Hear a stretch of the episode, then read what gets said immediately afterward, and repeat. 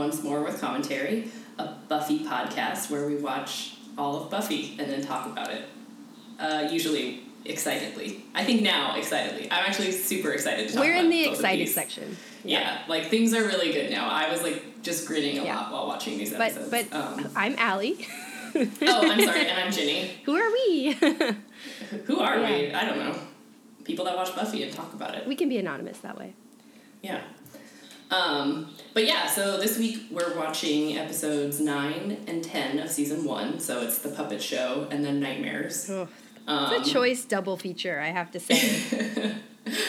I mean, I just really enjoyed both of these for pretty, I would say, like pretty, well, not different reasons, but um, I don't know. I, re- I, I really liked them both. the puppet show is probably one of my favorites, um, just Mhm. because it's so weird. Like especially Yeah. the end. Mm-hmm. Um, yeah. But Nightmares also, like, that's one, like, with Never Kill a Boy. I feel like we talked about this briefly last time. Like, I always forget about Yeah. it, but now, ha- having watched it, I don't understand how I forget about it because it was, I feel like they touched on so many important things that I was like, oh my god.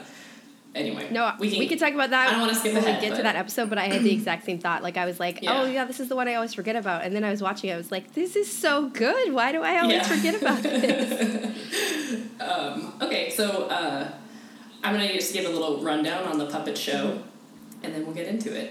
So this one, of course, features a terrifying dummy, like a ventriloquist dummy, um, and at the at their high school, Giles has been tasked with what. Uh, with arranging the school talent show, so we get to see a lot of students and their lack of talent. Oh my God. Namely, namely oh. Cordelia trying to sing "The Greatest Love of All."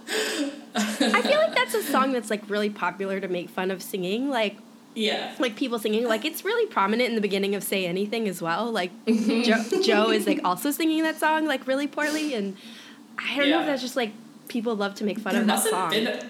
I, I suspect people just always sang that song for like a decade. Um, but yeah, so one of the one of the one of the talent show acts is this kid Morgan who has a ventriloquist dummy, and he's, he's sitting on stage. It looks like he is a terrible ventriloquist, but then all of a sudden the dummy kind of comes to life, and everybody's like, "Oh wow, what a great shtick you have, Morgan, of pretending to be bad." Um, but obviously, that dummy. This is on the Hellmouth, and this is Buffy, so the dummy is actually animate. Um, AKA my worst nightmare. Mhm, it's, it's pretty terrifying. This belonged in nightmares. Like seriously, I was like, it- episode too soon. yeah, I'm surprised they didn't mention it again, to be honest. But um, anyway, so shortly after the talent show, tri- or not trials, but like their rehearsal, a student is found murdered. This time with her heart removed, which is pretty gross. Um, and they find a knife at the scene of the crime, which is suspicious because like most demons have claws or their own built-in weapons. So you know, Giles and the gang are not really sure is this a is this a demon or is it a human who's just a murderer. Um, but you know, as the episode goes on, we see that Morgan and the like the dummy is clearly talking to Morgan and influencing him to do things. Um, and they, of course, suspect that the dummy is the one killing killing people, and that maybe he's doing it so that he can become human again. Like if he gets all the right human parts, he can piece He can be a real boy. a body, but like do a do yeah exactly do a spell to become real. Um, so the episode proceeds. They keep hunting the dummy, and then we get this great like Buffy's got him nailed to a wall, and then they're like, I'm hunting demons. And he's like, But I'm the demon hunter. What?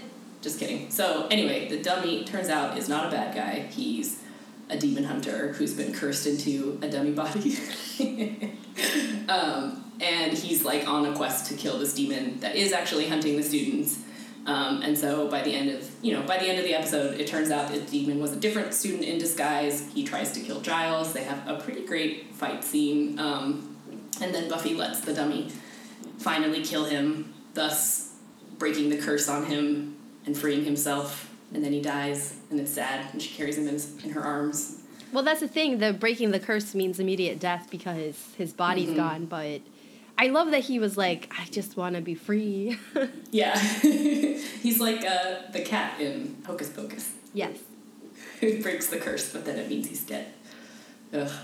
Um, but yeah, so I mean, I like again. This is like classic, especially in these early episodes. I feel like the show was really focused on like we're gonna twist your, you know, every trope. Like you're supposed to think that the dummy is the bad one, so of course he's not.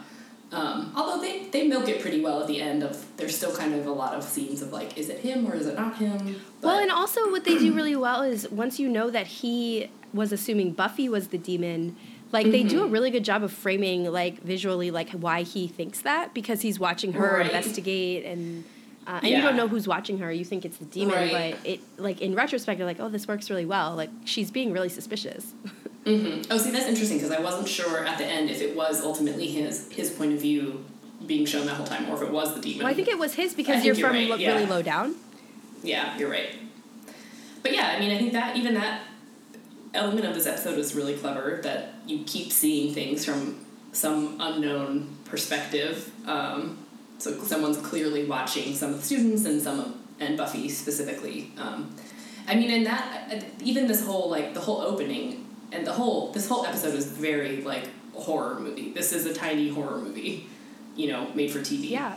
Um, which I feel like they did a lot in season one, and I feel like that kind of gets dropped later. Like, not that it's always kind of in the like bones of the show, but I feel like they're a little bit less like set up shots of like girl in the locker room, girl goes to just you know listen, hears a mysterious sound and goes to investigate it and then gets murdered. Like, I feel like that doesn't really happen as much later. No, and I think here they have the freedom more to do that because they're trying to build this world and there is kind of this master plot happening in the background, but it doesn't really impact a lot of the episodes, and so they do kind of mm-hmm. have the mm-hmm. freedom to do like a self contained horror movie without yeah, worrying about this big yeah. overarching plot. Which this yeah. 100%, you're right, is a self-contained horror movie to the extent that mm-hmm. I was mm-hmm. like wondering I'm like is this a bottle episode cuz like technically almost, it's like not like a set that we've seen before but like almost the entire episode takes place on this auditorium set. Mm-hmm. Um, and it's like right. just a very it's almost like a play like they're just like in this stage and mm-hmm. trying to figure out like why people are disappearing and you know a lot of the big scenes take place backstage or in the um, in the auditorium, and it's funny. It's scary as hell. I mean, it was really like, scary. Yeah. Let, let's just all agree that dummies are just creepy when they're like mm-hmm. made of wood and silent, yeah. and like yeah. Giving one like life and making it animate is just so wrong. Like I I like have in my notes like in all caps, no dummies peeking through the window allowed. Like it's just yes. so oh my god creepy. Like when he's like he gets in her bed and like yeah oh uh, so bad yeah. Um, but I also thought that was funny because again like that was another scene that already freaked you and I out in an earlier episode with Darla. Is like yes. there was like shots of people through the window. Like he's there really good at those. It's like and um, but the timing is perfect because it's like it's just mm-hmm. late enough that you're like oh there's nothing there and then you see it. But like also like Ugh. I was thinking like this is really smart because like dummies are inherently creepy and so like mm-hmm. playing on that and like dialing it up to like 10 but then kind of also like the twist the dummy's the good guy like that's smart horror i think yeah yeah but oh um, god he's so because he's still he's still creepy even when you find out he's well even when he's a good guy and you like you hear him like um like the pitter patter of his feet, mm-hmm. like where he's running uh-huh. across the like the catwalk. oh my god! I was like, no, no, that sound is terrible. yeah. Um, did your high school have talent shows?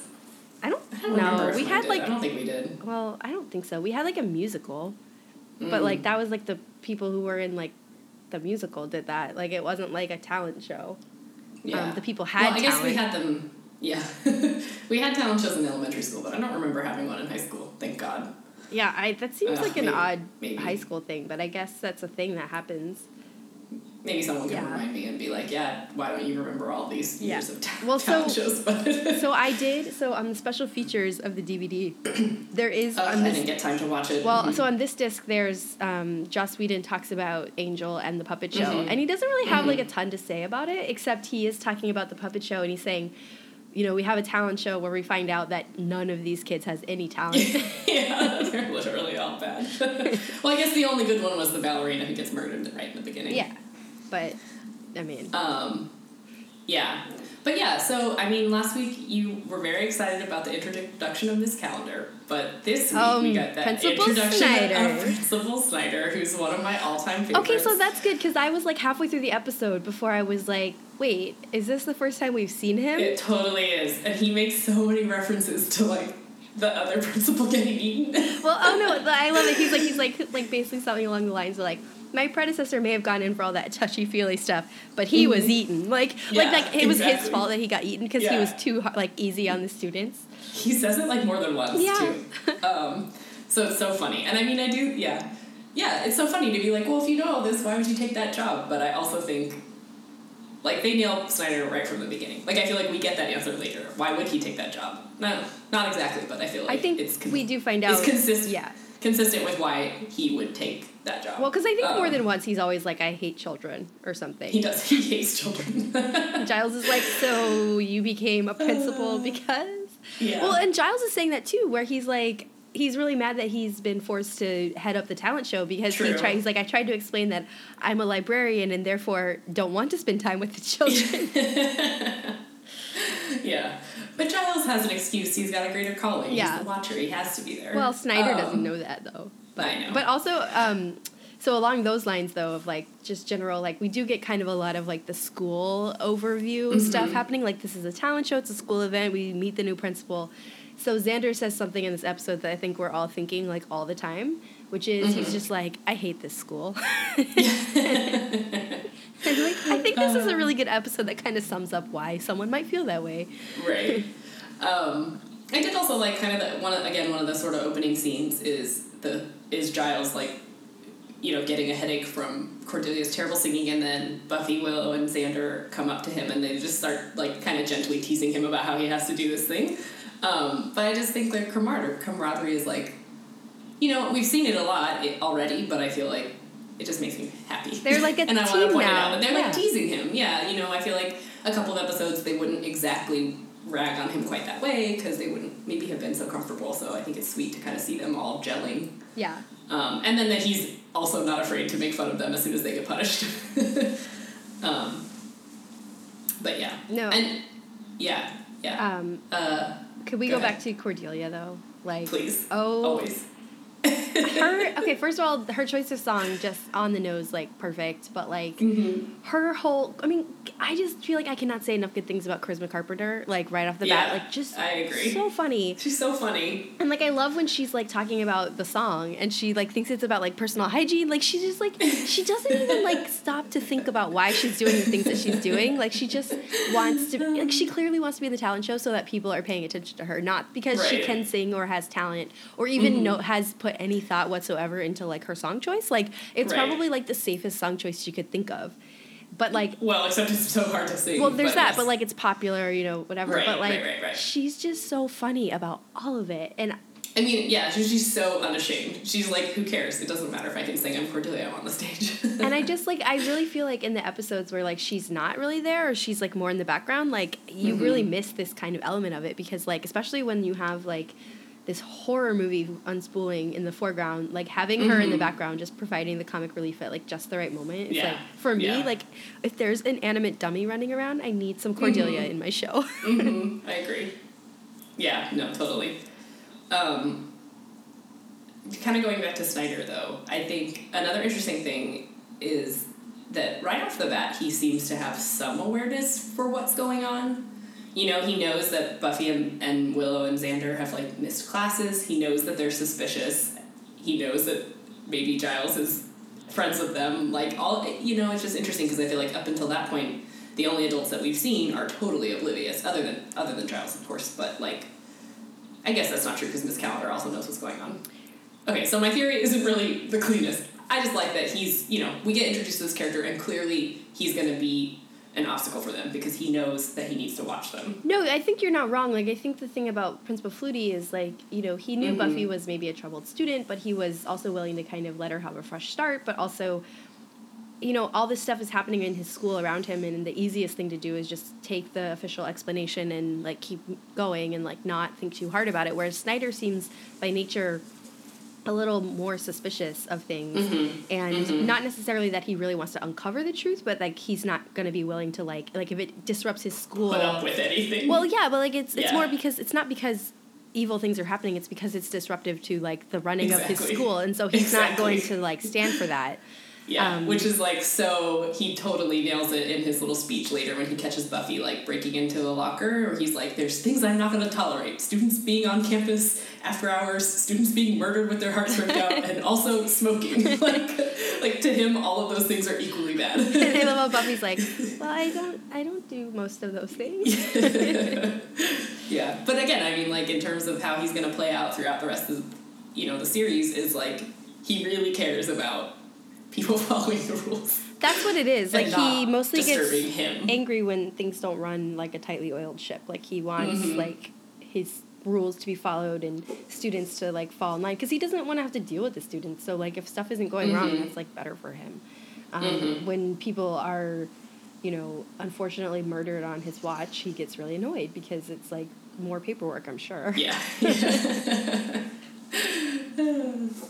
uh, yeah. So, let's see. Um, I do want to mention Buffy's leopard print velour Oh, dress that she wore Okay, for good, like the entire episode. I first I thought it was like a shirt, and then I was like, no, this is a dress, and then I was like, I don't care, I'm not a fan. It's so short. I was mostly just puzzled by like how she's like not actually falling out of it. Not like in a judgmental way. She looks totally fine. You know. Yeah, but that's But- not gonna pass the fingertip It's not- test. Like, come on. exactly. yeah. Yeah. Yeah, Principal Snyder. Yeah, where- why are you similar for all enforcing the dress code? uh, I also really liked in the scene where she's um, getting ready for bed when we see the terrifying dummy in the window. Um, she's definitely using a Bath and Body Works hand lotion. Oh yeah. Well, she is sixteen. I like spied it. I was like, oh my god. It's like I remember those exact containers. She's sixteen. Let's not forget. Yeah. Um, but yeah, so um,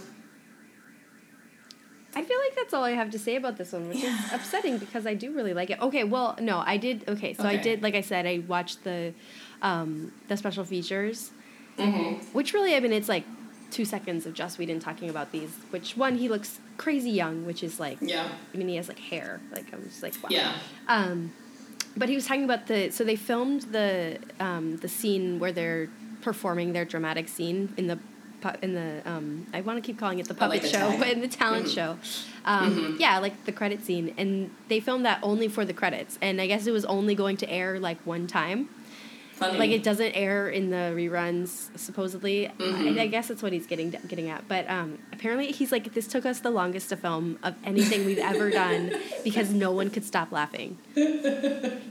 I mean, it was so funny too. The whole that that is another thing that I wrote down. That like it's possible that I was just like a little bit drunk when I was watching these episodes, but I laughed so much during this the the puppet show specifically. Like everything about it. The final scene where like they have like a, a beheaded demon on stage and like they just get caught like the curtain pulls up on them and they're in front of the whole auditorium i'm like oh my god that one made me laugh so hard and then that they Oh, cut to 'cause their, then- like, actual talent performance Because then was- someone's like, "Is it avant-garde?" yeah, exactly. Everyone's like, um, what? I mean, that's also like a really clever way to show how they're kind of how they sometimes get away with these, these things, just like circumstantially. Like, I guess that could be a set. Who would really know? exactly. um, Well, it looks like part of a magic show, right? Yeah, yeah, uh, yeah. I'm still laughing about it. Well, because we Okay, so because the demon, we haven't really talked that much about the, the actual demon. It's true. Yeah. So the demon was harvesting organs to stay in a human shape, I guess, for like Mhm. seven years. Mm-hmm. Which is interesting because the demon in its real form, like, didn't really have claws, or um, maybe couldn't. excuse me.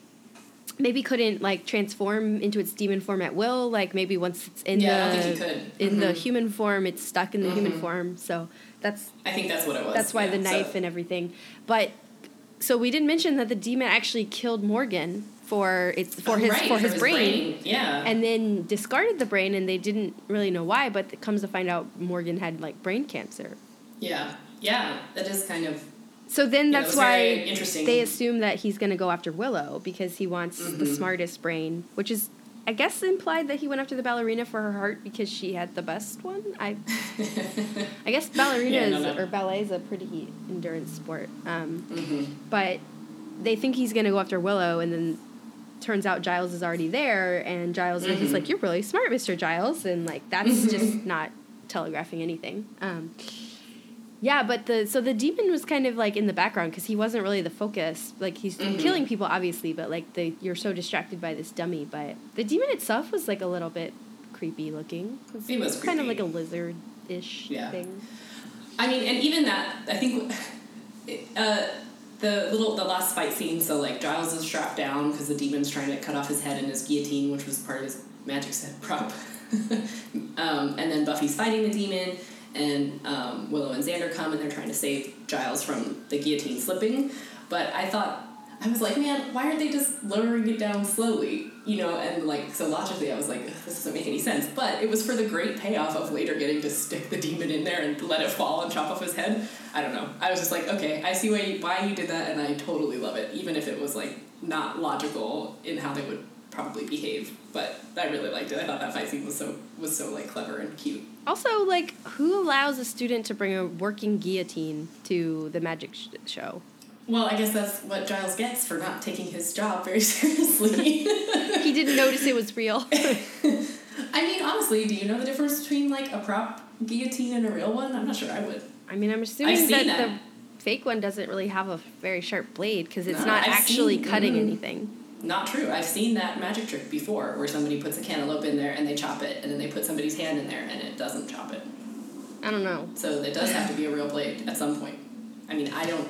I'm not interested in looking up how magicians do their do their tricks, but You could just watch Um, The Prestige. I could. I've actually never seen I it haven't. or the other I one. haven't either. I, I, I know which other one you're talking about because they, they, they came out at like the, The same one- time, yeah. right? Yeah. Something with an eye. There was, like, yeah. They were like um back to back like magic movies or something, Mhm. and like really like high profile people were in these movies too. The is it the Illusionist? Was that yeah. the other? no, no, no, no. That's the other one. Yeah. That had. Oh yeah, you're right. Yeah, You're right. but that came right, out you're right. around the same time as The Prestige. Yeah. Mhm. Okay. I can't ever remember which one is supposed to be good. Although I think people like both, but That's a really good question because I don't know. Um, okay, so I did have a couple of other things to say about this episode. Okay. Um, one is that I I thought it was interesting. Um, you know, when the dummy revealed is revealed to be a demon hunter, and he's like, "Oh, I've met other slayers before," Mm. and he he kind of makes a comment about like, "Well, I've lived a lot longer than most slayers," and I just think that that's like, you know, it's just always in the background of the show is that Buffy has a shortened lifespan. Like because she's the Slayer, she's we never know how long she's gonna live, and I just think that that was a really you know it's just nice to, way to kind of keep it in the background of like, hey, I'm I'm also a demon hunter, and like you're never gonna live this long. Like people are always telling her that. Right. All the evidence is that she's not gonna make it past like twenty if she's lucky. well, yeah, and um, that's like a really interesting point. I mean, just kind of hammering home her like very short mortality. Um, Mhm. But also, I thought it was interesting. We learned that the the reach of the Slayer network is a little bit obviously more global than you might initially assume. Like he was Mhm. saying, the last Slayer was Korean, Mm-hmm. um, and I well, the one that he knew. Yeah. or the one that yeah, the one that he knew. But I assume like Korean living in Korea, not like Mhm. you know. Um, Korean American. In the US, yeah, yeah. like like why wouldn't she be hunting Korean vampires or non-Korean vampires in Korea? Mhm. Um, I thought that was really cool. Like we kind yeah, of no, that's a really like point. Yeah. Learned that like you know the Slayer's not always American. So Right. Yeah. No, that is a really which maybe explains why of- Giles yeah. speaks like five languages. True. Because you never know like where she's gonna be from. Yeah. Um, oh, I know. Another really important part about this episode. and this is like a little bit spoilery, but um, this is definitely, or this, in my memory of the other eight episodes we've watched, is the first time um, where we get an episode where everybody tells Buffy she's wrong and she turns out to be completely 100% right about everything. um, I feel like that is the thing that is const- it constantly happens in the later seasons where people are like, you're just too close to it or you're just focused on it because of xyz like right away when she's like that there's something wrong with that dummy everyone's like mm, but you said you're afraid of dummies so also i think you're just exaggerating but like for for a really long time throughout the episode and then even after the dummy is revealed to be a demon hunter uh, and then he escapes and they're all like wait a minute maybe he just lied to us about that buffy's like no i know he's fine like she her instincts are so so good she's never wrong which like i can't ever decide if that's a flaw in the show or if it's a strength. But I think it's notable. She's never wrong about anything. I mean, I think she's, you know, I think they, they tend to forget that she's had more experience at this, and we tend to forget too because we don't see, like, she's had like one or two years previous to this of like hunting down these vampires and Yeah. I don't think she had a lot of demon hunting experience before she came to the Mm-hmm. Hellmouth, but you know, like she has had to reason her way through some of these things and, and I think also people are dismissive because Buffy's not very like book smart. Like she doesn't Right. Right. she doesn't she's apply so herself, but she doesn't. Mhm. Yeah, but she's really gifted at this one thing. I mean, it is her calling. Like she has these You're totally right. abilities, and you're right. Of course, they like under undercount her, but I, I think eventually they either. No. Well, I know. I think. yeah. Well, I'm saying like I think eventually they they give her a little more like. By the end of the series, you know, she's definitely deferred to as like the leader. Like she's given that takes- respect, but it takes a long time. But also, they are still even in the se- seventh season, like doubting her and like That's what I was gonna say. It goes all the way through seven, season seven. Yeah, but I people think- are questioning her. But I wonder at that point if it's not necessarily because of her. It's because then at that point they've all been doing this for seven years and they all feel That's like true. they have different perspectives and levels of expertise on these matters. So, Mhm. um, and not to get too into the seventh season, but like there's a lot going on. So I think they, Right, right, you know, right. everyone's a little bit scared and It's true, and and when I mean, and also like I said, Buffy's right about everything all the time. Obviously, I mean right about these kinds of things, and not she makes tons of terrible decisions Oh, over the course of the she's show. not like, infallible in her personal sure. life. Yeah, And maybe but that's part of it. Like maybe those decisions kind of stack up and undercut her authority a bit because she's I kind she, think so. she kind of yeah. proves that like in the choice of doing the right thing or what she really wants to do, like she's not always going to make the best choice. She's going to make the best choice for her. Well, okay, I don't agree with that. No, no, no. I'm not saying in every Oh. example. I'm saying like her bad choices are made pretty much out of like selfishness and like you know i mean she does make some selfless choices let's not forget Hmm. I- about that what I- there's yeah, an entire episode really called selfless so it's True. Well, and season two is what I'm thinking of too. Like she does make really significant personal sacrifices in the line of duty, and she makes those choices repeatedly. So it is. I do get annoyed in the later seasons when people are like, "But we don't know if we can trust you," and I'm like, "Are you kidding me?" yeah um. But anyway, yeah, but I did- That might not be right. No, I, I'm. Mm, well, there is an episode called Selfless, but I can't remember if it's the one that you're thinking of or not. It's probably not. Yeah, actually, I think it's not. I can't remember which one that is though. Mm, no, I'm gonna have to look this Um, up. yeah. Okay, well, my last note about this episode is actually not really about this episode, but um, I did one time uh, go see this really, really interesting documentary called Her Master's Voice, which is about um, a ventriloquist named Nina Conti, who's like, she's still, like, she's contemporary. She isn't, oh, well, I don't know how, I, I saw this movie a few years ago. I assume she's still working, but I actually don't know if she's still doing this, but she's a ventriloquist, and her, like, main puppet is a little monkey. but, oh, um, you've she showed me made- this. Mm-hmm. Um, she was also in that show with Chris O'Dowd that was on HBO for like half a season. That's what. It, oh yeah, she was Yeah. in uh, that um, uh, the Christopher remember Guest what it's show, Mhm, the mhm. Family Tree. Yeah, Mhm, that show mhm. was great, by the way. But so she anyway, but she made this she made this really great it's just such a great documentary. I need to watch it again. But um, her like mentor is a guy in who like helped a lot of people with these kind of like performance careers. Like he's not like super famous, but it seems like he is the sort of person who had his fingers like in a lot of things. Um, and he um, he passed away, and um, so she takes his like ventriloquist dummy to this like ventriloquist museum that I think is in Kentucky.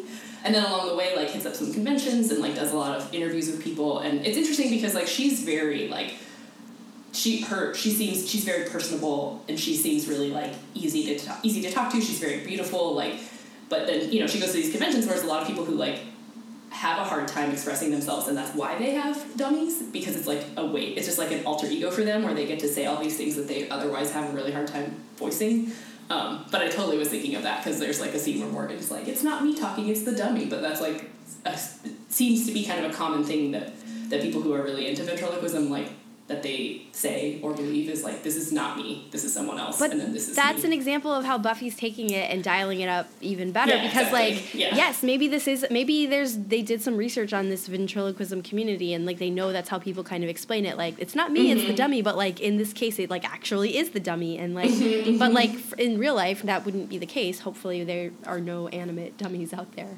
as far as we know You know. i'm gonna send you like a little postcard of Well, and also I think the thing is like you're talking about this particular ventriloquist like to me that's Mhm. entirely less frightening that she's using a monkey to talk to. Oh, totally. Hers is so adorable. He's like a little stuffed animal. Yeah. He's not even a. Yeah. Yeah. no.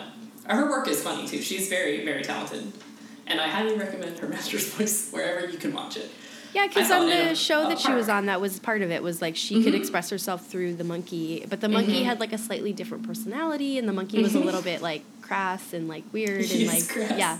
Um, Actually, when I saw that movie, it was at a um, out like they were airing it outside at in Queens, and she was there, and she did a Q and A afterwards, and she had Monkey with her. I think his name is Monkey. oh, cool! It was really good. Sorry, go ahead. No, no, no. I'm not. I'm just saying. I'm like. I'm glad that you brought this up because I was like coming out of this episode just like cementing every feeling I always have about how creepy ventriloquism is. But like there are more contemporary versions and less Yeah. like like I mean, a very stiff wooden dummy is just. I mean, they look creepy. Like, first of all, they're dolls, so like dolls are inherently a little bit always creepy, and like, yeah. but also it's because they're like more animate than a doll and like because they're given a voice even if it's not Mhm. their voice they're they're assigned and given a personality and a voice and like that's that's kind of what helps make us all real and like Yeah. I, I don't it's too much like I don't want Yeah. that like Yeah. so I'm glad you brought all this up because I, it Yeah. reminds me that like there are less frightening versions of ventriloquism out there and it seems Yeah. to be a skill that well it looks like I mean incredibly difficult to learn to do well but Mhm. also like you know helps people maybe and is kind of a form Yeah, of yeah, expression and- and a, a, a very valid form of artistry Yeah, Um, she's very kind to them in her documentary, and also I left this out, but the really the most poignant kind of thing about the whole movie is like she's it's just her filming it. It's like her and she had like one cameraman or something, but it's also about her grief over her mentor's death, and it's like they definitely loved each other. Like maybe romantically, I kind of forget that those details, but like she has to go like say goodbye to him, and she's doing it in this way, but it's like it's really sad. Also, I don't know. This was a lovely piece of work. Is that going to be your pop culture um, Probably. recommendation even, even though I haven't seen it in five years. it doesn't matter yeah. um, okay so do you have any Okay. more thoughts on the puppet show Um, no. I will just wrap up with saying that I do enjoy it as like you know the master's not in this angel's not in Mhm. this like there's Mhm. no vampire activity it's like a it's kind of it's like like you said earlier like It this really is is really contained story like this horror story like within it and it's like i think it's just like really proving like the writers like stretching their legs with like what they can do Mhm. like you know joss whedon was saying in this feature like they always intended to tell the like creepy possessed demon or the creepy possessed ventriloquist dummy story because it's like a horror trope essentially but Mhm. like how could they do that with a twist and Mhm. um, i think they really It's did a good good one. job a- yeah they did. I really like this episode. And even, yeah, just like the pacing at the end, like when you know that Giles is in danger but you haven't quite seen it, like I really feel like they timed, especially the second half of the episode, like I was like almost on the edge of my seat and I've seen this episode like Yeah. a dozen times. So it's like, oh my god, this is so well done. well and then like it's totally a good allowing yeah. the episode to wrap up and then just have this pure comedy gold at the end of it just Mhm. i was like just cracking up like and that Yeah, scene me is too. So funny It's and so funny. and it is the only time i think that they run a credit sequence like Yeah, that yeah. Yeah. But man, Joss Whedon proving early on he can nail a credit sequence. That was Mm-hmm, God, so no, good. that episode is so good. Uh, P.S. Your birthday's coming up, so I hope you want a dummy. oh no.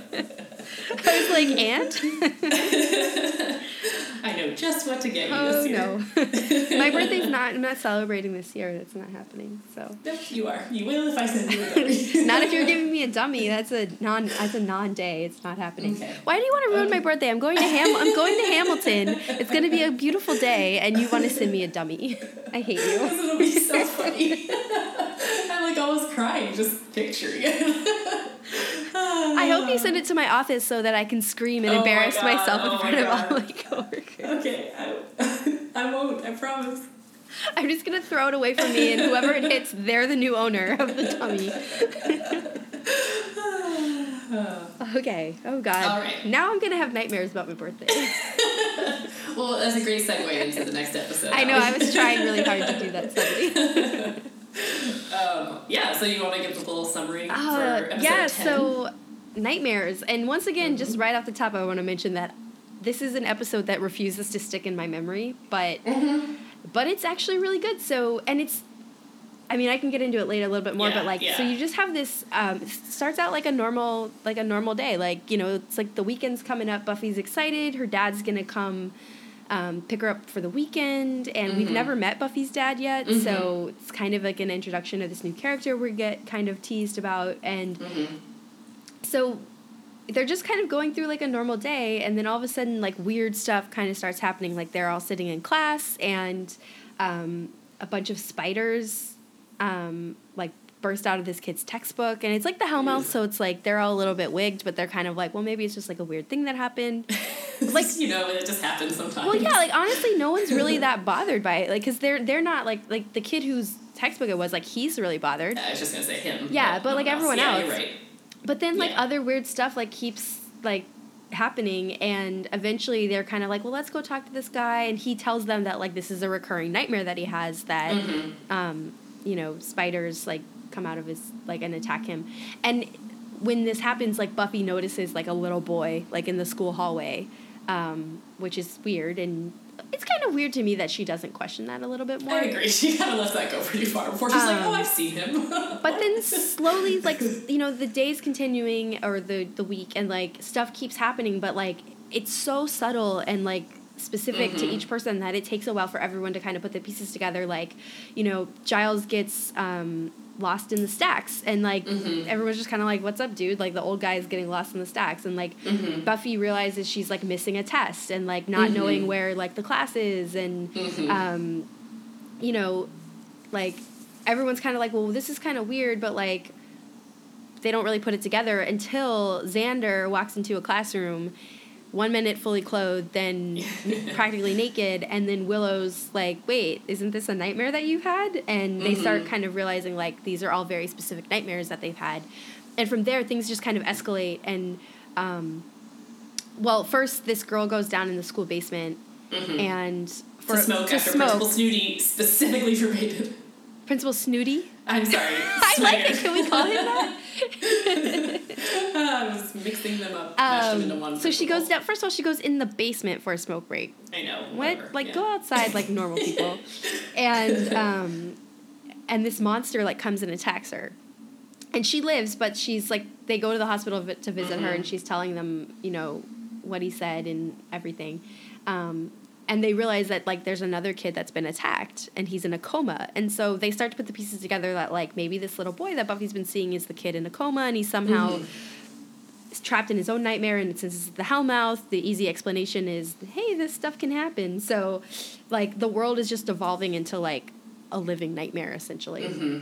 Um, you know buffy encounters the master and she gets buried alive and then she gets turned into a vampire and like all of these. And then um, eventually they have to they figure out that they need to confront this monster and fight him and let the little boy confront his fear of this monster. And everything goes back to normal. Um, turns out the monster is this manifestation in this boy's mind of his little league coach who was beating him which is a very Crazy, real world yeah. problem to like introduce and like they gave it like this like I wasn't really sure what they're going for here like with I- this metaphor of like No, I agree. Child abuse turning into like I, it was a little bit weird. Well, I Um, think I know what they're. Well, I'll talk about it in Okay. a minute, but yeah. Yeah. But no, I think the conclusion is a little bit sloppy. yeah. Even if I think the conceit is like really interesting, but then it's kind of this weird, like, oh, I think that one didn't totally get time to like breathe. Yeah, but you know it all gets wrapped up. Buffy goes off into the sunset with her dad for the weekend, and Mm-hmm. and and I do love the little boy wakes up and with a very like you were there and you were there and Yeah. you were there like very Wizard of Oz ish. Uh huh. Um, and that was like a very quick run through. And I do want to talk more about the nightmares because I feel like it's Oh yeah, so well done. Like it is. I mean, Oh, we're in this is episode nine or ten and 10. 10, and like, but we're already realizing how specific to each character these nightmares actually are. Mm-hmm. It's so well done. Um, can we address what I consider to be the elephant in the room? Sure. How is that kid not Joseph Gordon-Levitt? I I was like, I, I'm wrote notes. I said he looks like Joseph Gordon-Levitt. I literally I looked up it up on IMDb and it didn't say his name and I was like IMDb is wrong. I was like I keep searching. I kept searching to try and find evidence that it was true. I swear to God, it's him. it's not it- him, it's but not- it looks not him. so much like him. I honestly think this is like an alternate reality split where like I used to live in a universe where it was Joseph Gordon-Levitt and I confirmed that fact, but in fact it's not Oh, true. like a Kazam Shazam situation. Exactly, Yeah. exactly. Yeah. Or Bernstein Bears. Can we not talk about that? Okay, now you can talk about the nightmares. I just you get that off my chest. I spent the whole episode being like, I'm I don't. I don't want to bring this up because then I'm going to go down the Bernstein Bears tangent, and like that really makes me question a lot of my early childhood. So okay, okay. of this no more, we don't have to talk about alternative reality that I was living in. Um, no, so I love the way that so the nightmares like it starts out really subtle, like you, Mhm. like these very like the spiders, and then they kind of realize it's this dream that this kid's ha- kid has, and like that kid had some real issues with spiders He and did, like yeah. survivor guilt essentially. Um, Gi- but then like Giles gets lost in the stacks, and then Survivor Guild. Well, Sorry, because his spiders all died and he Right, didn't. right. I don't know. Yeah. Um, maybe that's not the right condition to no, apply it to is. It's just funny to picture him having that for spiders, which I guess I don't want to. I don't want to hate on anyone's love for spiders. That's fine. They're his Uh, pets. Yeah. Um, but like Giles gets lost in the stacks and then he can't read and like for Mhm. Giles these are like very I like things like if Giles can't read he can't do his job if he gets lost in the stacks like he works in a library like that's a horrible nightmare. Um, Buffy realizing she's missing her history test and like then not knowing where the Oh. class is. I have this dream had that one too. all the time and I don't know why. I've been out of high school for 13 years and I have a recurring dream where I cannot find my math class and it turns out we're like at the end of the semester we have a final and I'm Mhm. like I don't know what we learned but like Yeah. whatever. That's how mine always is too. It's Yeah. always like, oh my god, I'm in this class. Wait, I haven't gone to this class a single time. But like I love that these are like very character specific and especially because Buffy's it's already established like her problem history like history is her problem subject Right? And, like, yeah. the- and- oh my god. I didn't and like she that. sits with Cordelia in the class and like so Cordelia is coming to get her like the way it all weaves in with reality is really clever because it's like really low key in a way that like no one's really noticing notice, that yeah. something's wrong but like something's off and it's like Mhm. it's really cool and then like um And it is very dreamlike the way that like when you're in a dream and you're like it takes you so long to real you know until Yeah. you wake up you don't know that it's not real. But like Yeah. also like you know the mom showing up at school or Xander being Mhm. naked or um, like Willow's dream where she's like forced to like perform and Mhm. and then the Xander one with the clowns like uh, which also like come on like back to back we've got animated dummies and murderous a clowns terrifying so unfair Mhm. um, but like these are dreams that like people have and like so it's like at that point they kind of realize what's going on but um, you know and then we end with like the ultimate one of like giles's worst nightmare is buffy dying um, um, I'm sorry, you're skipping over which the one most gut wrenching one. which one did i skip When Buffy's dad tells her that she's Oh, the reason they oh, split up. yes, And that okay. he doesn't love her I or did- essentially all of those things. that's right um, That one that was one also like there's no way she could tell that that's not real. That scene is harsh and Like scene is so rough. also because like she's it's already established that she's talking with Willow and these are like maybe Mhm. concerns that she had in the back of her They mind are, like yeah. she's like saying like you know they were fighting a lot but also like me being the slayer probably didn't help Yeah. and like all of this and then he just lays that out and like Yeah. oh god like it's so but I also love like okay at the end like when they all realize what's been going on like she doesn't even hesitate and she just like walks up hugs her dad like Mhm. knows it was the nightmare like that's not really like she kind of gets that confirmation of like that's a, just a like her own mind like working against her kind of thing hmm but that's the thing, like these nightmares, like these, it's just really well done the way they like kind of sneak in into reality. But then as like fabric of reality starts to fall apart more and more, they get more vivid and involved and like um, like the master coming when it's like that little pocket of. The night um, graveyard across the street. Yeah. I mean, it's just really good, and I love the way like the master just kind of sneaks into it. Like he's really not involved, but like he yeah. He's I did like there. that. I did like that scene a lot where Um, the, he and Buffy confront each other- each other for the first time. Well, Um, and and Buffy's also like this isn't real, it's a dream and like I love I love when he's like a dream is a wish your heart makes. yeah. he's like this is real. So creepy, but like it's all within this dream world and like of this kid in the coma, but like and he doesn't and the kid doesn't know what he's doing. He's and he's like not to come out of the coma cuz it's safe. Like he's hiding. Mm-hmm. Um, but it, I just like the way they do this. Like it, it could just be like you know, everyone's nightmares come real. Like oh Right, no, right, but like right. it's just no. It's like really well done the way it like unfolds. I agree. I mean, and that's like gonna be a thing. Again, not only are like dreams and prophecy are like huge themes throughout the whole series, but they do dream episodes really well. Also, like that's Yeah. that'll come up again too. Not in the same way, but like Well, so actually that was something that I was questioning because there is a very significant dream episode at the end of season Mhm. four, which is one of Mhm. my all-time favorite episodes of this Mhm. show, and I feel like the Willow stuff in this Mhm. one. I might be remembering it wrong, and maybe I always confuse this episode with that one. No. But like, I think some of Willow's it happens there too. Right. yeah. Okay. So some of these elements come back into play. Okay, that's a. I think we should put a pin in that because I have a whole. I've got a whole little thesis for this whole episode. Okay. But- about things that happened in this episode that like almost verbatim happen again later. Okay, well, we can talk about that in a minute. Mm-hmm. Um, first, I really do want to mention that Xander's an idiot. And he knows Yeah. that this nightmare situation is happening, and he's finding chocolate all over the ground, and he's like, I'll just eat it. Like, that sounds great. Why not? Like, Xander, what the hell is wrong with you? Said Xander, why are you so dumb? and like he hears the clown laughing, and at that point, I think he does kind of know what's going on. Also, like, why are there all those vinyl curtains? I don't understand that, Uh, but whatever. yeah. I guess that was somebody else's nightmare. Um, I do really love when that girl goes down in the basement and she Mhm. gets beat up by the monster. That, that then there's a sign that's like smoking kills. Yes, yes. That's actually not the first time there was a Smoking Kills poster either. It's a different one, but I. there's another thing that I wrote down in my little notes. I was like, that their props department must have not had any copywriters because they just like always reuse that. There's whenever in the last episode, uh, Buffy was practicing with a crossbow. She was aiming at a sign that said "Smoking Kills." Yeah. Um, also, speaking of signs, Willow has a Nerf herder sign in her Ah, locker. Shout out to Nerf herder. Yeah, Uh, they, um, they do our theme song. They do our yeah, they wrote it for us. Hey, uh, we, we we, use- use their music in, our- in Mhm. our intro. Yeah, Um, which is super cute. Um, and also the little piece of trivia is that Alyson Hannigan is the one who suggested them, like Oh. recommended them to Joss because they were having a hard time. I think they actually recorded a different theme song, like they paid somebody to compose one, and they were really unhappy with it. And so then uh, Joss was like, "We'll just look for some local bands," and Alyson recommended them. That was how they got the gig. Wow. Good on So Alyson it's Hannigan. Appropriate that she has their um, little sticker in her locker. Um, also, we do get like a very quick um, check in with the master at the beginning of the Mhm. episode, um, Mhm. which I was kind of thinking like, okay, so the whole master's lair set I think is part of what makes this season especially feel like really campy. Like Yeah. the torches and the flame and they're all underground and and I there's obviously story reason for this like he's Mhm. trapped underground I get it but like it, it's just so divorced from the rest of the show.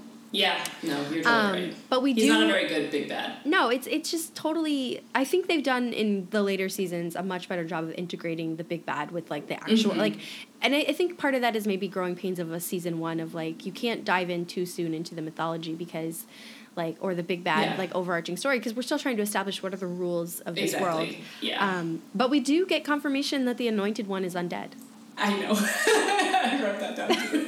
So you Because said when you, were, a boy. wondering. I know, I know. I was like, my first thought, I was like, all right, I give up. You're right. I think it would be more interesting if you were just an evil little boy, but fine. yeah. I mean, Um, again, in these early seasons, they were working really hard, I think, to make sure that we didn't think Buffy was a murderer, so. Fine. Yeah. Well, not- and he's so- not human. that is one thing that actually was in this little featurette that I watched. That um, Mhm. so he was saying that they, you know, when they started the show, there's a lot of rules around vampires. Like every vampire movie, TV show has its own mythology around vampires. Um, and they wanted to kind of come up with their own, which is why he was saying that the vampires turn into dust because, um, you know, in other movies, like you maybe you have like a really old vampire, it'll crumble into dust if you kill Mhm. it. But he's like, I really wanted all of them to turn into dust. One because it's like practical, like you're not spending twenty minutes getting rid of a body, like Mhm. you don't really have to like um, build that into the show too much. Also, he didn't want it to look like Buffy was running around murdering people, like Right. that she's not a murderer, she's killing monsters, and so if they turn into dust, it like it's a, it's a better signal that they're like actual monsters and not Mhm. people. Um, which because I think later in season three we get an example of what it would look like if they didn't do that. Um, so I think that's yeah, really yeah. interesting. And then um, also, he just thought it looked really cool. Yeah, I agree. So, yeah. I mean, I mean, if nothing else, for the like, yeah, I don't have time to wonder how they're hiding all those bodies. It's bad enough that they face a lot of demons that don't explode, but Yeah. like, It's never Yeah. really clear what they do with the demon bodies, honestly. it's not. Well, they they make they do make reference later on to them like burying them. I guess. they definitely talk about it. There's like a whole Um, pauper's grave in the Sunnydale Cemetery of demons. Um, I also it's just a little side note that somebody's in Sunnydale's nightmare is CGI bees.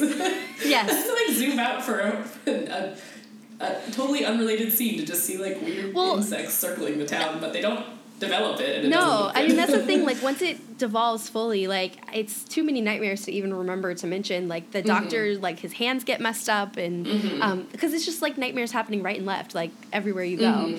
Um, my biggest nightmare. that's the point of that scene. It just looks so bad. That's like such a like ugh, your production. Yeah. The CGI is never good in this show, but especially in season was- one, you should have just steered clear. Well, they, I thought they would have saved all this money on the um, puppet show, like only having everything happen on one set. But uh, also, they kept referring to it as a kiddie league game, which Yeah, I thought that was that, weird. that drove me nuts. Actually, Maybe Little League is trademarked or something. could be, maybe. Um, Oops. I didn't think about that, but um, they kept referring to it as like Kitty League, and I was like, what? Like that was my nightmare in this episode, to be honest. Like I was like, stop saying Kitty League. it did really bother me too, especially because it's like kind of the clim- emotional climax of the episode, or at least what's supposed to be, and he like keeps saying "Kitty League." Yeah, Like, it's really not working. distracting. Yeah. Yeah. But yeah, so okay. I mean, I guess just kind of touching on what we said earlier, I do think the oh, I think that what they're going for with kind of the overall the the Billy's the little boy like his story um, is that like this is an episode that's all about kind of mixing the mundane horrors with supernatural horrors because like yeah that like ultimately one of buffy's biggest fears is her relationship with her father but then also she has you know a nightmare about facing the master and him killing her so i feel like there's a lot um out of this until that conclusion the final scene i feel like this episode did a good job of kind of mixing mixing those all into one and kind of again establishing like this is a show where human emotions are still human emotions and sometimes it's about real world things and sometimes it's about monsters um, so in that i think that's what they were kind of going for with him but again it is weird It's a little ultimately. bit clunky at the quite end. work yeah. But it did kind of raise that thing of like what I was noticing is like honestly choosing to move the show to this town and having the town be based on this hellmouth like it's a really convenient clever solution for like how to get all this weird stuff happening and then have like a plausible reality like or mm-hmm. a plausible explanation like in this reality like mm-hmm. like this kid got beat up by his little league coach and he's in a coma and weird stuff is happening and Giles can just have a throwaway line of like, well, it's easier than you think on a hellmouth, like you mm-hmm. know. But it's like, mm-hmm. but it does allow you to tell these stories of like grounding these supernatural things in the real Yeah. world because like people in Sunnydale are just going through their lives and living their lives, but it's mm-hmm. having this weird effect because of like the mystical energy around them. And I think this is one of the examples we get where it's like not like a demon or like someone Yeah. causing it. It's Yeah. like just the energy that exists in this Right. place. Like, and maybe Totally. this kid will grow up and discover that he's like a witch or something. But like, Right. you know, like that this can just happen to one person in the town, and then this ripple effect can happen, and like have this as the explanation. Mm-hmm. That's and this is one of the few examples where we see that. But I think where we get into trouble is like I don't know what story we're trying to tell. Like, are we trying to tell a story Right, right. about like confronting our fears and our nightmares? Right. Or are Which we like trying to have trying to make it about that, but Right, or really we didn't trying- to be about that. yeah or or like overcoming your fear to like save the day like buffy really has Mm-hmm. to like she's thinks she's been turned into a vampire and she still has Mm-hmm. to like find the mental strength to like help like in this problem Right. but at the same time like are we also trying to tell a cautionary tale of like kids getting preyed on by their little league coaches Right, like right. i I like think- to me yeah. that's where it didn't quite it like fell apart there. yeah. Yeah. Um, but the, the elements of this were so good that I feel like I'm I'll give it a pass. The plot doesn't totally check out at the end, but the execution is like so good. Yeah. Otherwise, Um, I do want to talk about what you were gonna get into with like how this ties into later seasons, but first I feel like I must mention Giles's paisley scarf. oh, I didn't even notice Oh, his paisley he scarf. wore it throughout the entire episode, and he needs to burn it. I like, like never. No, it's like a scarf that he Just just, threw scarf? over his blazer. Oh, okay. But you should go back and check it. It's, oh, I will. it's the worst paisley. I was, I was too busy focused on uh, Cordelia's little puffy uh, hairband. well, we didn't talk I about definitely had one of Cordelia's nightmare, which was just Oh looking God, yes. ugly and Getting dressed like hair. an Amish person, And essentially. joining the chess club. Yeah. Again, yeah, her she was great in this episode too. She's always great. It's no wonder they wrote her a bigger uh, role in later seasons. Well, I think obviously with this season, like she doesn't really know what's going on, so she can't really Mhm. be too much a part of the action. But um, I think by the end of the season, she gets a little more involved. So Um, also, I think just like a good question this episode kind of brings up is it's like so in Giles slash Buffy's nightmare, she gets turned into a vampire, but she's clearly still herself, not Yes. a soulless Buffy. And I have no idea if that is. I mean, I'm not sure that the show knows either, but like, is it because she's a Slayer? Is it because this is a dream? I'm not sure what what the implications of that are. Is there ever a Slayer that got gets turned in, turned into a vampire? Was there ever one? Obviously, there's not in the show, but I'm sure there must have been, and I don't know. I, Yeah. I would assume that in this particular episode, it's just because this stuff is all happening on kind of a superficial level. Like maybe, Mhm. I mean, it is and it isn't. Like some of this stuff seems to have real consequences. Like that Right. clown coming after Xander is terrifying. Um, it could no murder. consequences to your life this way. Could You're murder. saying. Well, I'm saying like he that clown had a knife. Like he could Oh, murder okay. Xander, but like Xander. right, I mean. I mean, like this other girl got beat up by this Right, monster. like really it's in the hospital. Yeah, Right. but but I think like the stuff with the vampires, like because like Buffy wasn't like I think the nightmare is like her being a vampire, not like necessarily having turned into one. It's just like Mm. a superficial fear of like Yeah. well, not a superficial fear. I don't really know if I'm saying this right, but like No, I mean I think you're. It's applied superficially, maybe. Yeah. yeah. like she's a vampire, but she hasn't.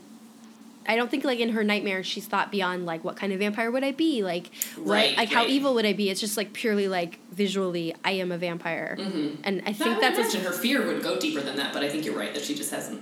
or maybe it's convenient for the story that you can't have an evil Buffy who's uninterested in saving the day. So right, right. Um, because the master's yeah. telling her like this is real, so Although I mean, again, it's real while it's happening, but then the master isn't. I don't think this frees him. You know, he's. Well, I guess I don't. No, I mean, well, that's a really good question, like, underground.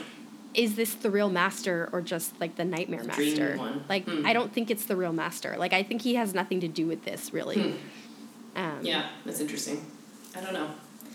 Um, but yeah, so I guess just kind of moving on. I I just want to say up front that I'm like we never really shy away from spoilers, but I think we don't say necessarily explicitly things that happen. But I am definitely going to do that. For Fair warning.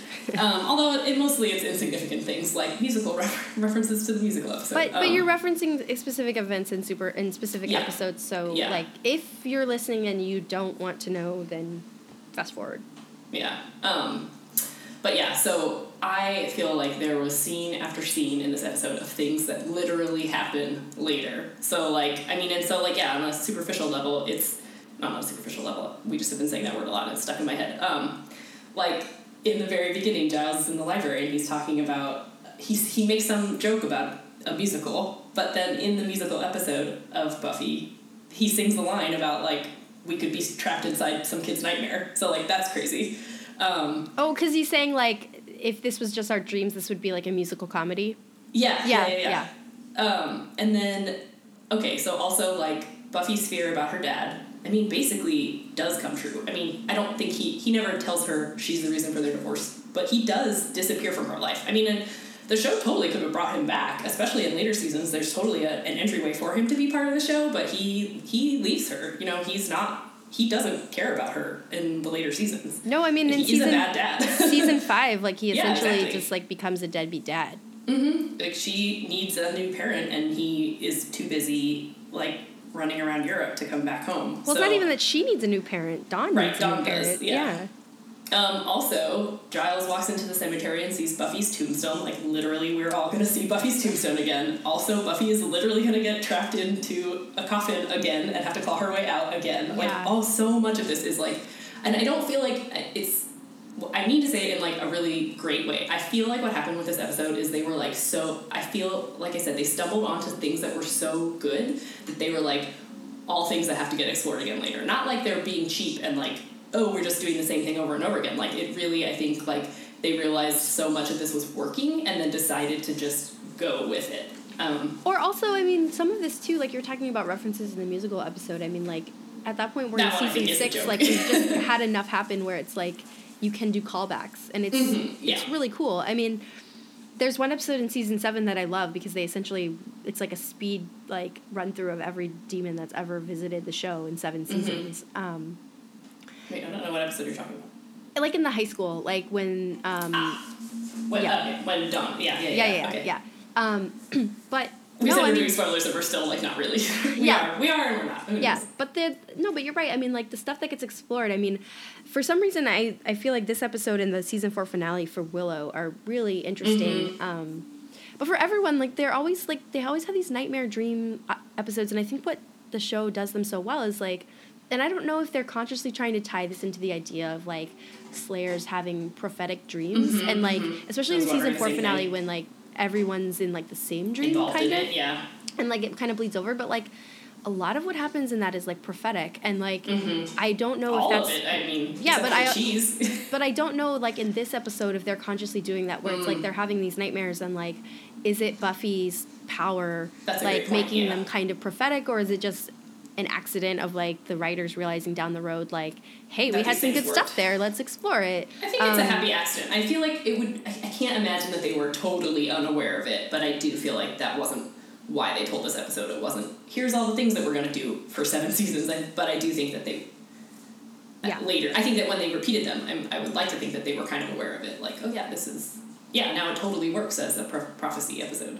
That's a that's so cool. It's Yeah. it. it's really really cool. I mean, like that's the thing I'm saying. Like I just don't understand why I never remember this episode. Exactly. Like, it's so like, good. This choreographs everything that they're gonna do, and I completely forgot about it. But I wonder if it's perhaps it's one that I haven't seen as many times as other ones, or maybe it's that it falls in Mhm. between the puppet show and the next episode, which I also really find memorable. Mhm. So maybe that's it. But I like I was just like blown away watching this. Like I was like, why why is this one that I never like really remember? Like I always remember Mhm. kind of like the part with where Buffy turns into a vampire, I always forget that part. but That's the one. That's the part I remember the least, which is so weird. But I was watching it and like I was like, oh yeah, they're gonna go into like have like nightmares. But then like the little boy showed up and I was like, oh yeah, forgot about that part. Mhm. like just a lot of it like doesn't stick, but like it's really well done and like really Yeah. clever and like it's a smart approach and I feel like deserves more recognition at least in my own brain, Mhm. um, which it doesn't get sadly.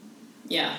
No, I agree. No, but this Um, is a really good, I think, like one-two set of episodes. It Like especially I- coming into the end of the season, like we don't get a lot of Yeah. like tie-in with like you know Angel's not in either of these episodes. Mhm. It would have been really interesting, I think, to tie in Angel's nightmares in this, I but we don't see any Maybe of they'll that. just run out of time. Yeah, um, look, we've kind of taken a breather, and I think it's because Angel's tied more into the vampire plot, Mm-hmm. um, mm-hmm. and maybe you know that's why maybe he'll come back for the finale, but um, or the, I don't even know the next episode. Like I don't know how long he's kind of gone, but I mean, in story wise, it makes sense. Like Buffy's just found out that he's a vampire, Mhm. that they can't be together, and like Mhm. this is the show not immediately forgetting about that and like just letting that actually happen. Like of course, Angel would be gone for a while because Mhm. like they're not interacting. Like that's Right. you know. And as long as there's no major vampire crises coming up, like why would he need to be there to warn anyone? Mm-hmm. Because that's kind of his That's role good. is like just warn them about what's happening. Mm-hmm. Um, I do want to say this reminded me though, like this episode, because you're talking about like these nightmare scenarios that are happening and like Buffy turning into a vampire, Mhm. and like kind of how this ties into like stuff that happens later in the show. You know, in the years since Buffy, there's been a lot of um, vampire pop culture stuff, like other Uh-huh. shows on TV. Oh, there has. I'm just Oh, has there? Yeah. And I, you know, I did watch a very large chunk of like Vampire Diaries and stuff, Mhm. and like you know read like vampire novels. You know, Mhm. someone I know sent me all these Vampire Academy Vampire books. Academy? I don't know who did that. I don't know who did, but it was a good friend. Never heard of it. Um, but but a very common thread of all of these is by the end of a series or like very like once you're like far into it, Mhm. it seems to be a common thread of like at least half the cast has like turned into a vampire or Oh, like you know Mhm. become all these things that they're fighting and and I was thinking about that like Buffy's still really singular in that we do introduce more supernatural elements into the cast like you know spoilers again but like Willow pursuing like Wicca and like Mhm. Oz coming in and obviously not being entirely human and Mhm. um Anya and like all of yeah. these things but like no one in the Even cast Dawn, sort of. yeah, exactly. But like, and and there are vampires that become a part of the story and the the main cast, but like no Mhm. one in the cast turns into a vampire because in this world that they For built, right? But like, For more, yeah, you're right. but but in this world. Right. That, that they've built like turning into a vampire is not just like something that you then have to like work around and live your life Right, around. It's right. like it's the worst fate that would befall you. Like Yeah, because in this world like you're not yourself when you're a vampire. You Mhm. lose your soul. You become this other demon thing. And i think that's part of it is like in this mythology like vampires are more they're, they're tied more to like demons. Like they're d- Mhm, demonic. And like mhm. you you do lose your humanity. And like in these other shows it's like this whole thing of like being a vampire and retaining your humanity and like Interesting. in this Yeah. world like that's not a thing that's possible and you don't do it and like people get killed by vampires and like you know like there are consequences but no one turns into a vampire and it's like let's make it work like Mhm. no Yeah. that doesn't happen and i th- and i thought I was thinking about that i was like oh like actually i still really appreciate that the show did that because i feel like it's sort of almost seems like lazy writing. Like it sounds Mhm. exciting the first time someone turns into a vampire, but then when half your cast is now a vampire, it's like because did you decide that this is just easier to tell the story if everyone has special powers or Right, right. like I, to me that Yeah. comes across as like kind of lazy because then you kind of lose the grounding element of like Right. humans trying to deal with this like supernatural craziness. If Yeah. they're no Though- longer yeah. human, who cares? Yeah, interesting. Though I do think that Buffy does, uh, you know, do a good job of always wrestling with and never really coming to a solid conclusion of like what does it mean. Like, are they pure evil? Are they pure good? And kind of like how Buffy specifically grapples with yeah. kind of those conundrums. Yeah, but like it's yeah, it's interesting because they were always they're people who were always vampires in the show, not Yeah. not anyone. Yeah, yeah, yeah, yeah. But that's my pop culture plug for Vampire Yeah. Diaries, obviously. Yeah, who turns into a vampire in Vampire Academy? I forget almost all of that. You know, that one I feel like is less. I'm less critical of that one because I feel like in this world, like almost everyone's already a vampire because we're Mhm. dealing as vampires as like a society in that world. Mhm. Like it's a little bit less of a like we're turning people into Mm, vampires. Right, right, Um, right, right. But again, that's part of it. It's like you're not. It's not so much about the human element. It's more about like this whole world of mystical, like supernatural creatures, essentially, Yeah. um, and how their world operates. But like Buffy is very much grounded in the human experience. Right, you're right. You're right.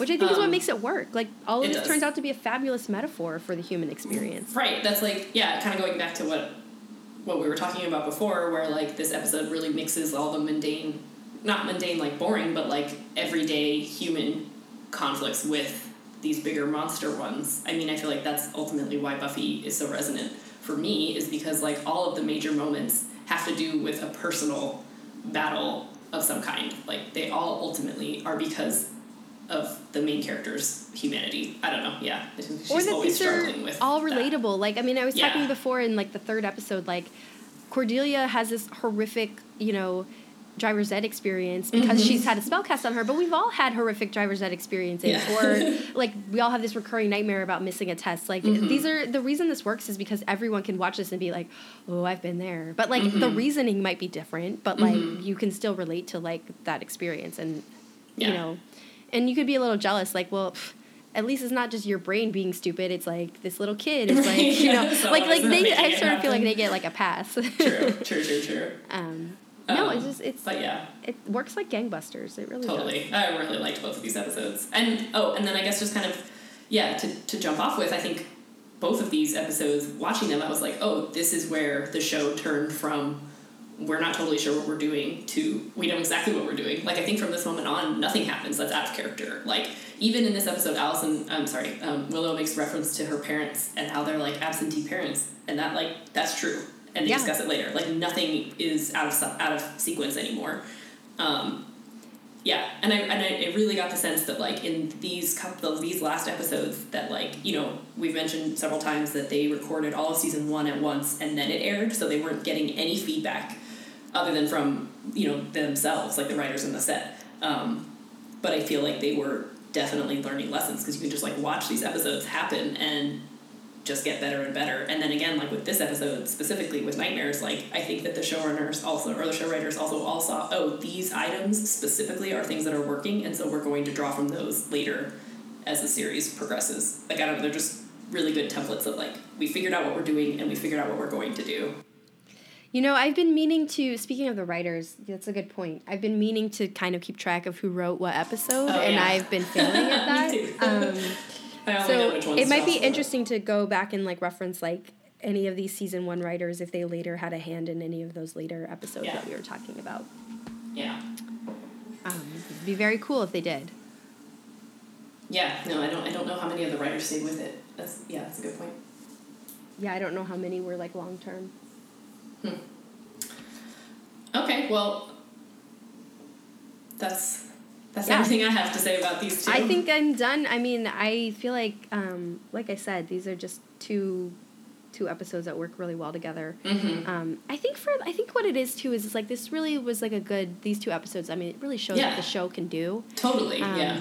Especially because some of the early episodes where they're trying the exact same thing Mhm. and failing, And and, then you have yeah. like Teacher's Pet and like you know I Robot You Jane and compare Mhm. them to these two, and it's like no, this is the how, this is how you do it. Like this is Mhm. the correct way that this works. Yeah. Um, and I think that's what they realize with the pack. Like they can do it. Like it can work. It Right. Can, but maybe you just have to take it a little darker or in a different direction or have it actually affect your main characters in like a different way. And Mhm. um, like they're really getting, I think, in the groove of like what they can do. And the, the last two episodes of the season are excellent as well.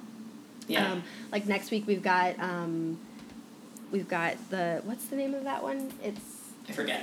uh, I'm gonna look it up. I just looked it up too. Out of mind, out of sight. hmm Um, I can't remember what happens in that one. I only remember. Oh, that's the Invisible Girl. Oh my god! I was just okay. I was just thinking about that episode because we were kind of talking about it, but okay. I um so I just saw on TV the other day. I don't remember if I talked about this in a previous episode, but I saw She's All That. Mhm. Um, I think I did talk about it. And there's a girl in the movie who is the Invisible Girl on Buffy. So Yes, yes. that got Yeah, me very yeah. excited for this She's episode. in a lot of things. She is, yes. I Mhm. don't remember her name, but she did. I would Eventually know it if someone said it. She's also in the faculty She's in the faculty. I think she's in- get me to watch it. Carnival, Hmm. like that TV show. never seen I that, yeah. think um, she's shown up in a few things. Well, we can Mhm. talk about it when we watch the episode. So we've got Out of Mind, Out of Sight, and then we've got Prophecy, Prophecy, Girl. yeah. Oh, Prophecy Girl, right. Yes, which is the finale of this Mhm. season, and I can't wait. I do love that episode. hmm Well, actually, I love both of the next two episodes. And the, you know, speaking of wanting more Cordelia, Cordelia Mhm. is a big player in the next episode, so Yeah. I'm looking forward to that. Me too. Um, okay, but for this week, that's it for these two. Yeah. I'm. Yeah, I think we're. yeah. So, uh, what are your uh, pop culture references or recommendations this week? You want to talk about this documentary? Yeah. I mean, I think I already said everything notable about it, but um, I, it definitely used to be on Netflix. I'm sure it's not anymore, but I, I, I would think it's easy to find. Um, What's the name of it again? It's called Her Master's Voice, Her and it's by Voice. a woman named Nina Conti and uh, C O N T I Conti. Um, I hope to watch it again soon. And if you do watch that and you enjoy it, you should also check out Family Tree, Yeah. which used to be a TV show for one season on HBO. That's Mhm. like Christopher Guest and Chris O'Dowd, and it's just very, very good. Yeah, I Um, only watched the first couple episodes. Maybe I should try and. I really enjoyed it, and I like. I think it was just really low key, and um, like it didn't get picked up for a second season, which was a Mhm. bummer because obviously, like, I want Chris O'Dowd to exceed at, or succeed at everything that he does. Mm-hmm. So upsetting. Um, I should really rewatch the IT Crowd. Yeah.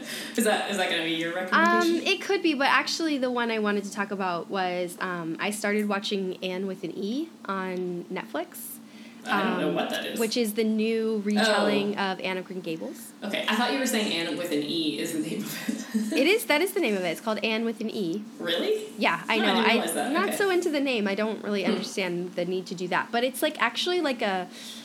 I hate saying this, but it's like a gritty retelling. But it no, it's like a, it's more of a realistic retelling, like with the idea of like if you were.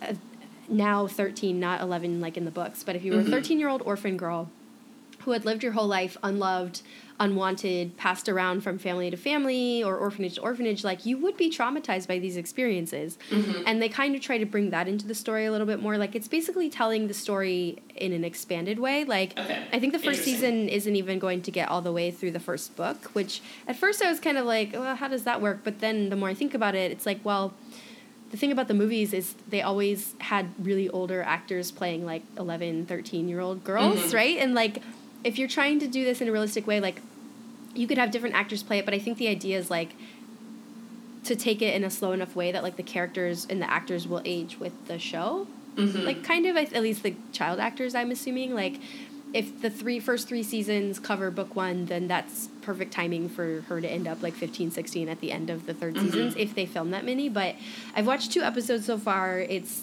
definitely like more expansive than the books Hmm. some ways it's really good some ways i'm kind of like did we need to rewrite this whole section of the book from like half a page to like 45 minute episode but um, it's interesting like i'm i'm excited to keep going and i would definitely recommend it for anyone who enjoyed the or you know Mhm. I've never read them. I guess like the 80s or 90s they made those TV movies. I don't really remember. haven't seen those but either. if anyone's ever seen those or read the books, and they're some of my favorite books from when I was a kid. So Hmm. um, obviously I was always going to watch this, but I was a little bit curious how I would like it because I was kind of like, do we need a gritty retelling of Anne Yeah. of Gables? Like, come on. But I think it's done in more of a thoughtful approach of like, it's only darker because they're exploring more of the darker repercussions of like what her life would have been. Mm-hmm. Um, so, Interesting. Yeah, so that would be mine because I I've started watching a couple episodes. I'll probably watch a few more today. um, in between trying to get work done. So I'm gonna see Guardians of the Galaxy 2 tonight. yay, I'm excited. oh, Baby Groot. I read a, like an article about why Baby Groot is terrible.